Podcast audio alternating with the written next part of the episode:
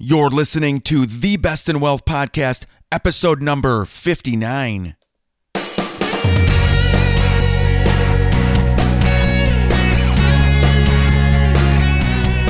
This is the Best in Wealth podcast, a show for successful family stewards who want real answers about wealth and investing so we can feel secure about our family's future. At the Best in Wealth podcast, we think differently about wealth and investing. You should too.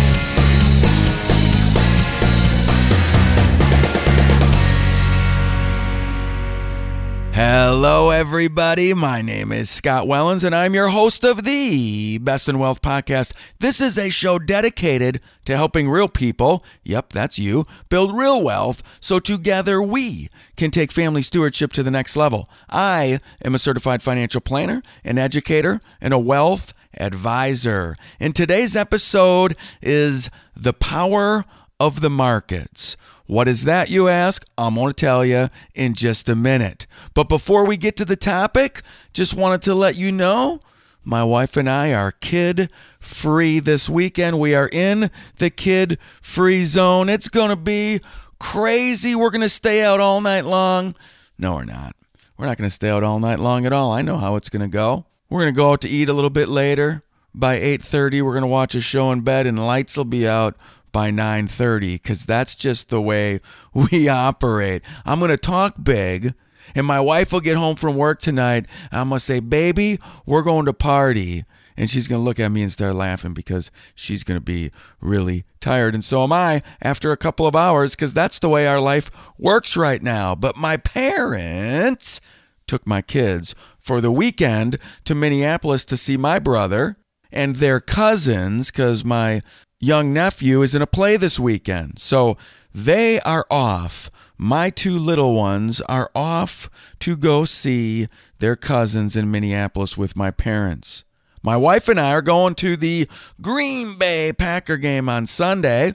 So I'm extremely excited about that. Have some friends coming to town to enjoy the festivities with us. And I'm going to miss my kids dearly. In fact, I'm going to miss them a ton. My wife will probably shed a tear or two through the weekend because she won't be able to control her emotions and she will miss them a lot. My kids even cried before my wife left this morning for work. But all in all, they're going to have a great time and we're going to have a great time. And really, we're going to miss them a ton. But if you want to be a really, really good family steward, you ought to let your parents or your brother or your friends take your kids for a night or two so you and your significant other have a chance to recharge your batteries. Because I think at the end of the day, that makes you a better mom or a better dad. And that's what it's all about being the best family steward as we can in our life for our kids, in our financial decisions, and every decision that we make for the better of our families. Because really, what is a family steward? It's the person who thinks that above anything else, family is the most important thing. It's why they go to work in the morning.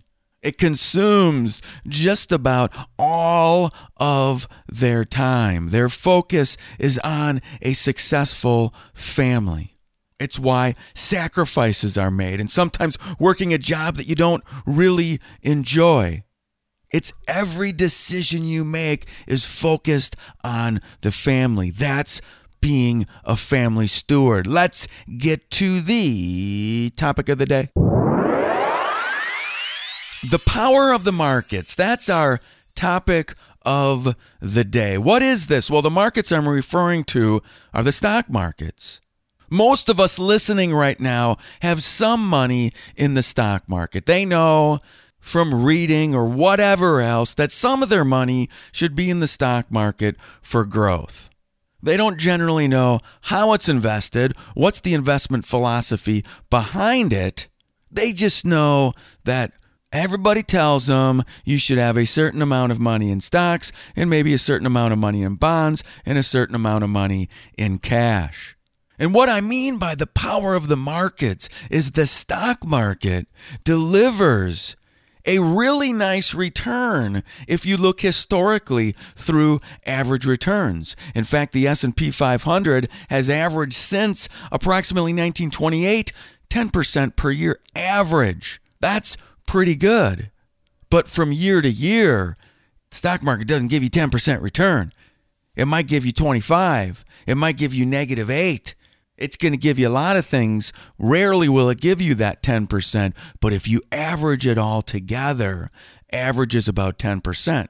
However, when I look at this report that comes out every year, kind of a complicated name, but it's really no big deal. It's the quantitative analysis of investment behavior. And this report measures inflows and outflows from the stock market through mutual funds and is showing that the average stock investor is not earning that average 10%. They're getting much less. In fact, about half of what they deserve. So, on the one hand, we know there's power in the markets, power for growth, growth that we need so we can eventually hit financial freedom or retirement or whatever we want to call it. But simply having money in the stock market doesn't mean that you are getting the full power of the stock market. In fact, the average investor is only getting half. And here's the secret they don't even know it because at a 5% return, and if you're making contributions every year, you think you're doing pretty good. But it turns out you're not getting what you deserve. And that means somebody else is getting the money that should go inside of your pocket. And to illustrate the power of the markets, I want to tell you a story. And the story I'm getting is from the 1958 economist Leonard Read, who published an essay entitled I Pencil. So I want to tell you a little bit about this essay and then bring it back to the stock market so you may begin to understand the complexities of the stock market but again, how you can tap into the power of the markets to get the full return that you deserve. So, this essay was narrated from the point of view of a pencil. And it describes the complex combination of miracles necessary to create and bring to market the commonplace writing tool that has been used for generations, the pencil. The narrator in this essay argues that no single individual possesses enough ability or know how to create a pencil on their own. Rather, the mundane pencil and the ability to purchase it for a small amount is the result of an extraordinary process driven by the knowledge of market participants and the power of market prices. That was a mouthful. I get it. But let's take a deep dive into it. And the first deep dive is the importance of price. As I told you already, pencil, it doesn't cost that much money. But why is that? Because when you observe a pencil, it's tempting to think a single individual could easily make one. After all, I mean, it's made up of common items like wood, paint, graphite, metal, and a rubber eraser. But by delving deeper into how these seemingly ordinary components are produced, we begin to understand the extraordinary backstory of how it all works together. Take just the wood that's in the pencil as an example. To produce wood requires a saw. To make the saw requires steel. To make steel requires iron. And that iron must be mined, smelted, and shaped. A truck, train, or boat is needed to transport the wood from the forest to a factory where numerous machines convert it into lumber. The lumber is then transported to another factory where more machines assemble the pencil. Each of the components mentioned above and each step in the process have similarly complex backstories. And all of these require materials that are sourced from far flung locations, and countless processes are involved in refining them. Just a multitude of inputs and, and processes necessary to create a pencil is impressive. Even more impressive are the coordinated actions required by millions of people around the world to bring everything together.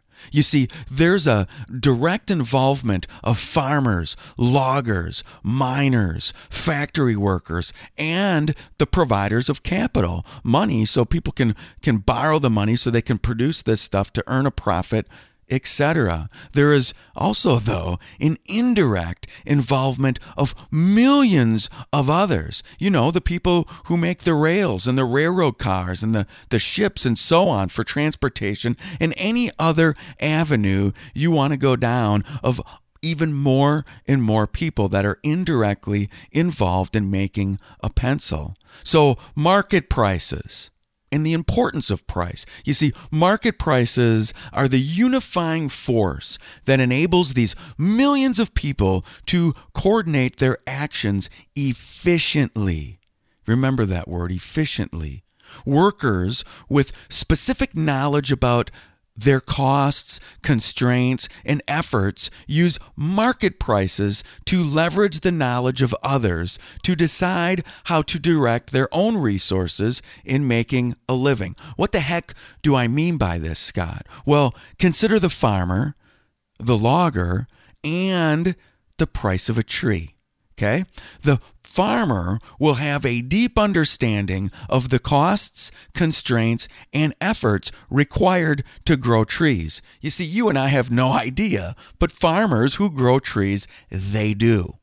And if a farmer wants to increase profit, which most do, the farmer will seek out the highest price when selling trees to a logger.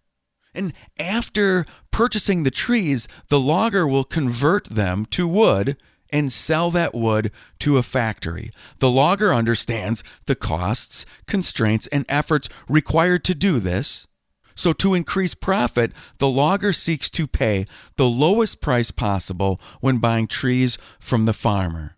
You get that? The farmer obviously wants to sell the trees at the highest price for profit. The logger needs to buy at the lowest price for profit. But eventually, the farmer and the logger agree to transact, and the agreed upon price reflects their combined knowledge of the costs and constraints of both growing and harvesting trees. You see, that knowledge allows them to decide how to efficiently allocate their resources in seeking a profit. Ultimately, it is price that enables this coordination. So let's think on a larger scale because on a much larger scale, price information is facilitated by competition between the farmers that sell the trees to loggers and between the many loggers that buy trees from farmers. This market price of trees is observable and it can be used by others in the production chain. For example, the lumber factory mentioned above to inform how much they can expect to pay for wood and to plan how to allocate their resources accordingly.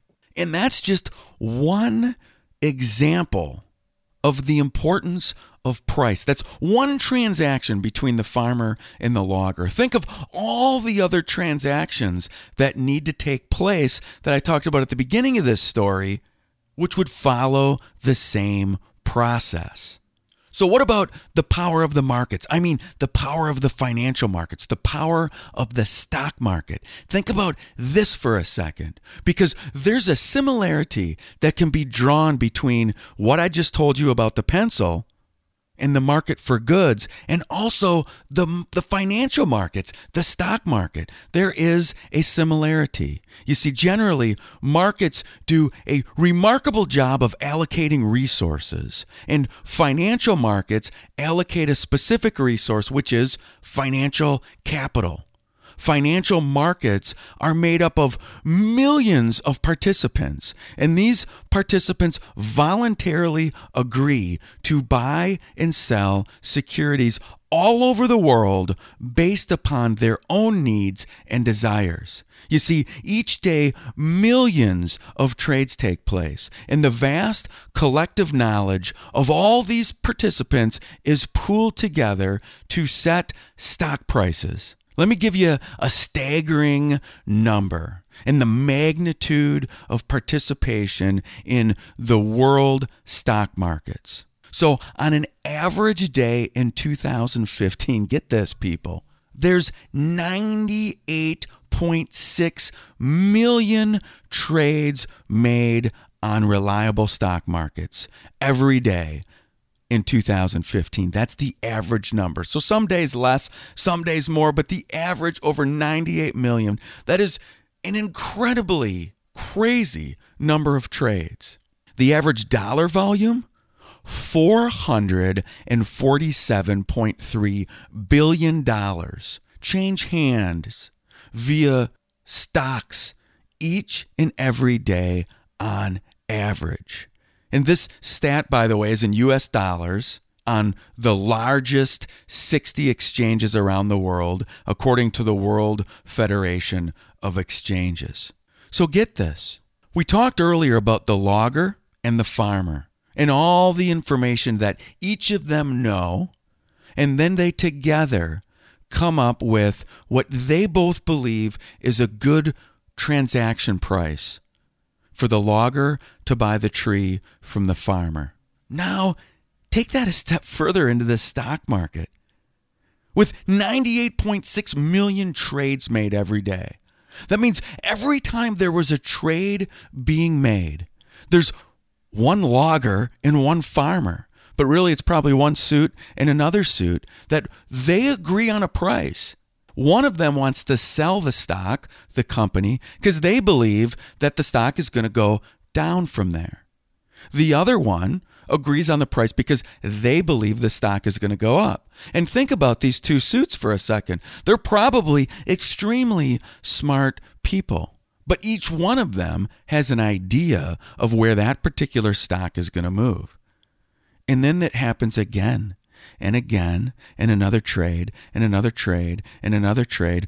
And before it's all over on an average day, there's 98 million point six of these trades being made every day. So think about this for a second. You or me or any suit or any individual trying to outguess the market is competing against the extraordinary collective wisdom of all of these buyers and sellers. You see, when there's 98.6 million trades being made every day, nobody really knows what the intrinsic value of that stock is because all that that stock price is that's made up of is all the available information about that current company. What nobody knows is future events. What's going to happen after this trade is going to made? We don't have knowledge of what will happen in the future. We do not have a crystal ball.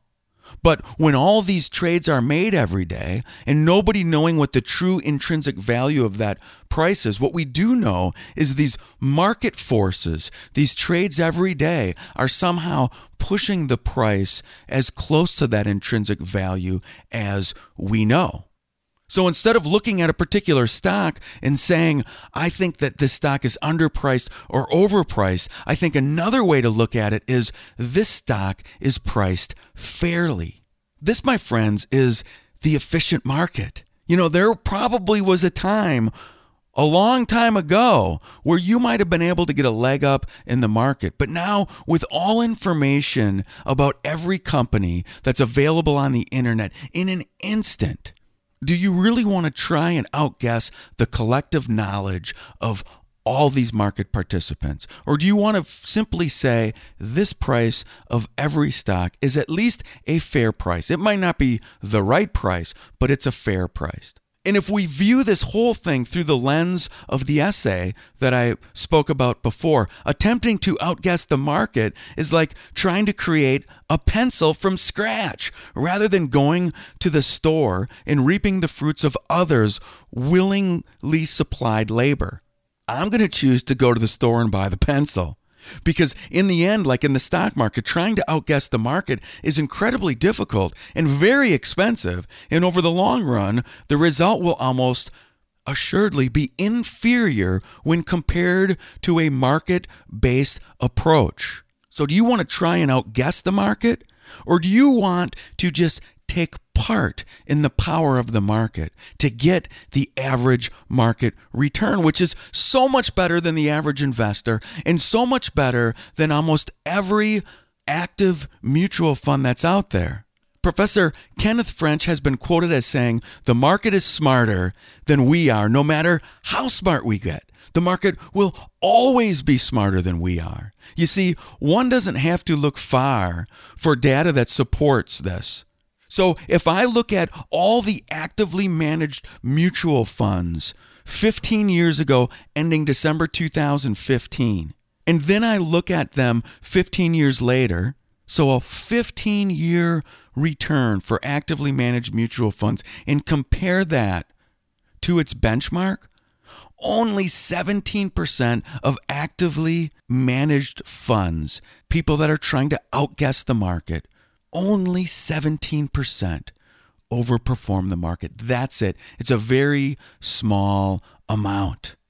And if you go to the Social Science Research Network, look for it on the internet, and find some other papers that are doing longer analysis than 15 years, because really, we're long term investors. 15 years isn't even that long of a time. You'll find that people trying to outguess the market in longer periods of time really start to suffer much lower than the 17%.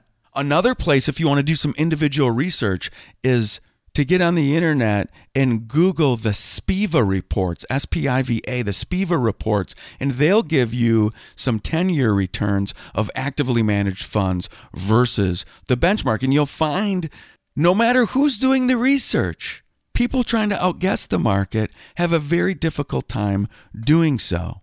So, what's the conclusion here? The beauty of Leonard Read's story is that it provides a glimpse of the incredibly complex tapestry of markets and how prices are formed, what types of information they contain, and how they are used. You know, the story makes it clear that no single individual possesses enough ability or know how to create a pencil on their own, but rather, that the pencil's miraculous production is the result of the collective input and effort of countless motivated human beings. So, in the end, the power of the markets benefits all of us. The market allows us to exchange the time we require to earn money for a few milliseconds of each person's time involved in making a pencil.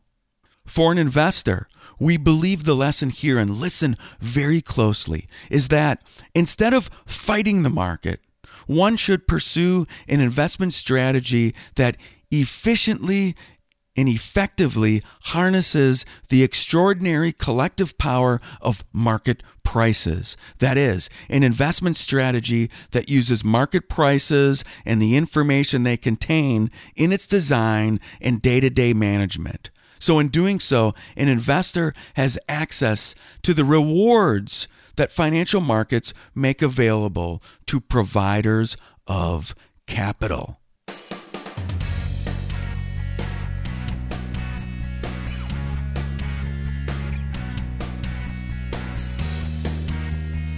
I hope that story was helpful as I tried to draw some similarities between that essay and the stock market. What about you? What are you going to do moving forward? Are you going to rely on yourself trying to outguess the market? Which stocks are going to do better or worse? Or are you going to pin your hopes on some manager that will attempt to do the same thing, try and outguess the market? Or are you going to submit to the absolute power and the collective knowledge of everybody, those millions and millions of trades being conducted every day. Submit to that and say, listen, I know I don't want to go up but I don't want to go up against everybody. I just want to take part in the power of the markets because you know there's so much power. The stock market can provide the growth you need to build the portfolio you need to so you can eventually achieve financial freedom or retirement. That's what this is all about. You know, and only accessing the stock market in a risk adjusted way that fits you, your risk tolerance, your risk capacity, and your dreams and goals. It's not supposed to be as hard as everybody makes it out to be. And why do these managers have such a hard time beating the market? Because they demand a lot of money for their services, and making trades create all kinds of expenses like taxes and bid ask spreads and commissions and all that. If you if any of you have questions about this, please email me, Scott at bestinwealth.com. My time is up now. I hope everybody has a great, great week, and I'll see you on the flip side. Bye bye, everybody.